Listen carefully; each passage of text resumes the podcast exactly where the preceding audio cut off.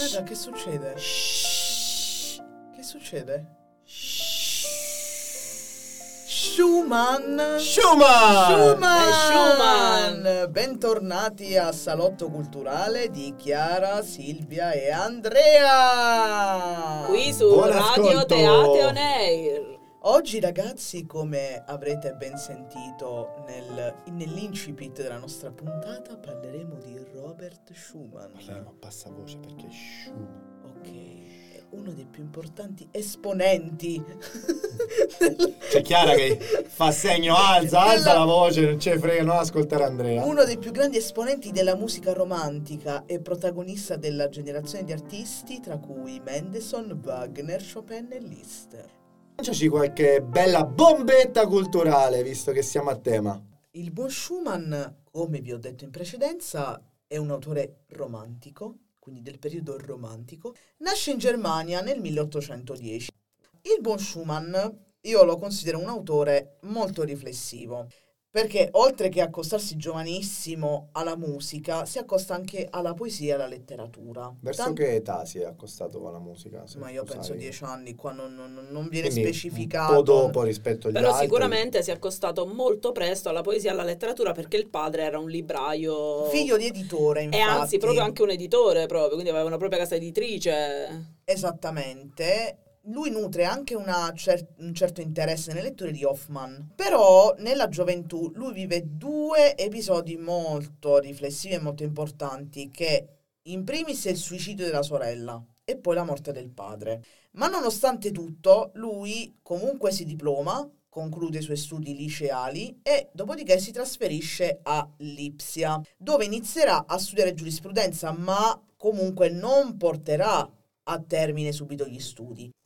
Contemporaneamente, e qua vi interrogo a tutti e due, comincia a studiare pianoforte sotto la guida di Friedrich Wick.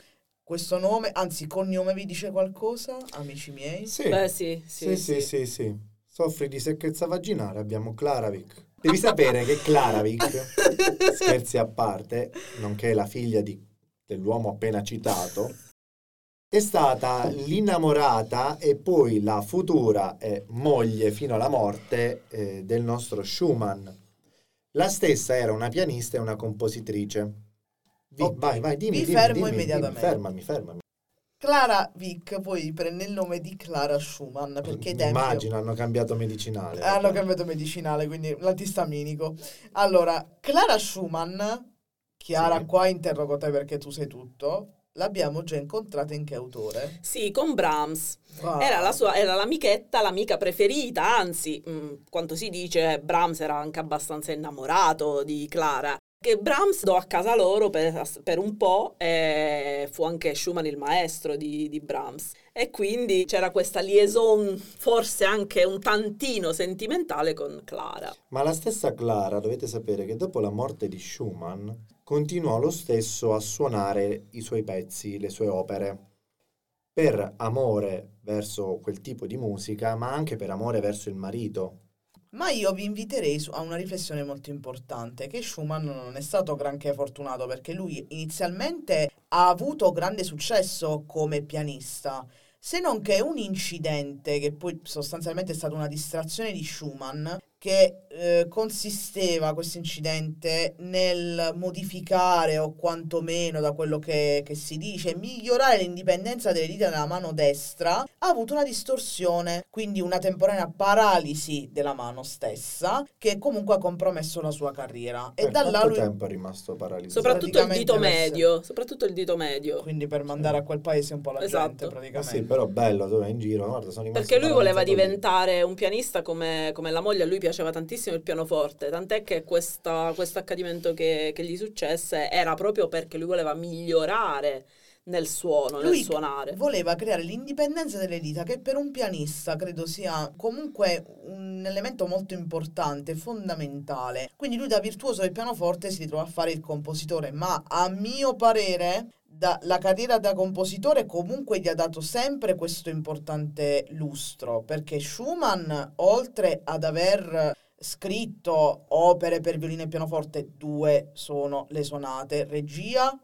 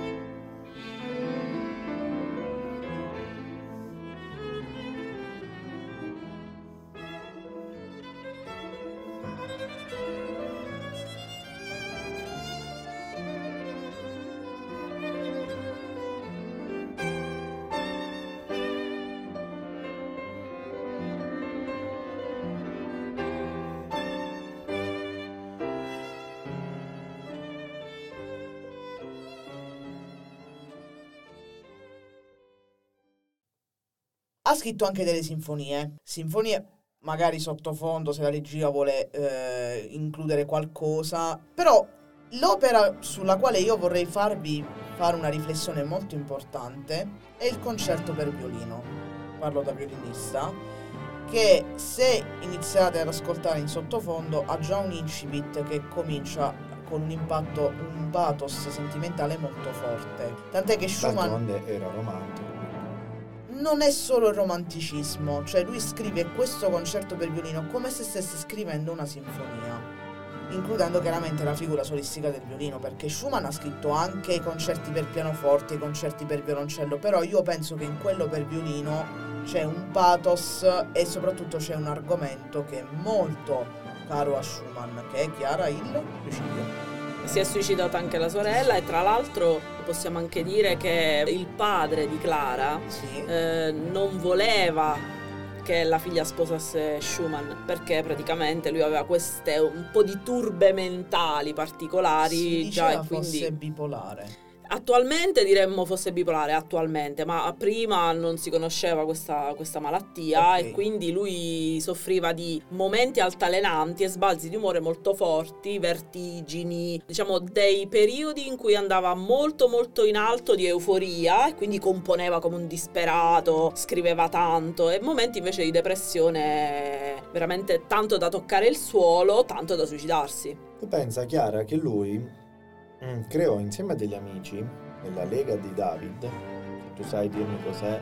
Sì, erano- era un gruppo di suoi amici che insieme a lui portava avanti l'idea di una musica eh, più innovativa, Esatto. meno vincolata. Però al tempo Proprio stesso per- molto profonda e anche molto virtuosistica. Proprio per questi sbalzi lui creò eh, una rivista sulla buona musica perché voleva battersi contro i filistei della musica, dell'arte della musica. Sì, lui intendeva i Filistei come tutti quei compositori o quei maestri che tentavano di inglobare in dei limiti prestabiliti eh, tutto quel che poteva essere il- la musica, il comporre musica, il suonare musica. Quindi a lui piaceva molto l'essere libero di creare, ecco, un genio creativo. Questa libertà infatti ha portato Schumann comunque a comporre delle opere molto sentimentali, a partire dalle sinfonie, per poi arrivare alle opere per pianoforte, che sono di comunque livello tecnico molto importante, ma al tempo stesso molto profondo. E come vi avevo già anticipato in precedenza, di profondo in Schumann c'è l'argomento del suicidio. Bombetta Arriva culturale. una bombettina particolare che lui nel 1854, in piena notte, in vestaglie e pantofole, tentò il suicidio nel Reno. Però venne salvato proprio in quel momento da dei marinai che si Sì. trovavano lì. Nonostante questo, ritentò lo stesso il suicidio mentre loro cercavano di salvarlo. Lui era molto riluttante del voler, voler essere salvato. Questo perché Chiara?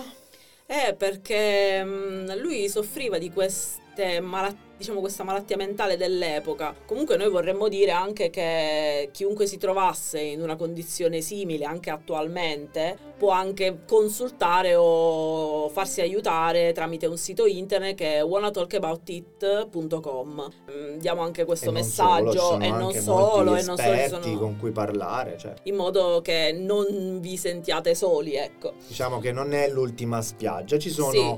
c'è c'è molto C'è molto. E Schumann, eh, riferimento a questo suicidio, lui ha sempre tentato il suicidio anche in altri momenti. Quindi, diciamo, quel, quel suicidio lì è il culmine di, un, di una vita costellata da tentativi di suicidio alla fine. Inizialmente eh, ha vissuto una vita un po', un po' bruttina, un po' triste, iniziando proprio come dicevi tu Silvia dal suicidio del- della sorella e anche della morte di una sorella in precedenza cui la madre aveva sostituito lui, cioè subito dopo che è morta questa sorella la madre partorì lui. Pure ragazzi dico che comunque la vita di Schumann è stata una vita costellata anche da successi per quello che mi riguarda, oltre che a opere che sostanzialmente rimangono. Lui è stato anche legato alla poesia e alle concezioni filosofiche del tempo. Tante volte ha accostato le sue opere musicali a delle vere e proprie composizioni, cioè ciò che era la letteratura per lui era la musica. Quindi tante volte lui nelle sue opere ha sempre comunque evidenziato questo ideale romantico. Nel Kindersätzen, nella Chrysleriana, che comunque sono opere della metà dell'Ottocento, hanno mostrato questo suo profondo atta- attaccamento al concetto romantico. Anche lui,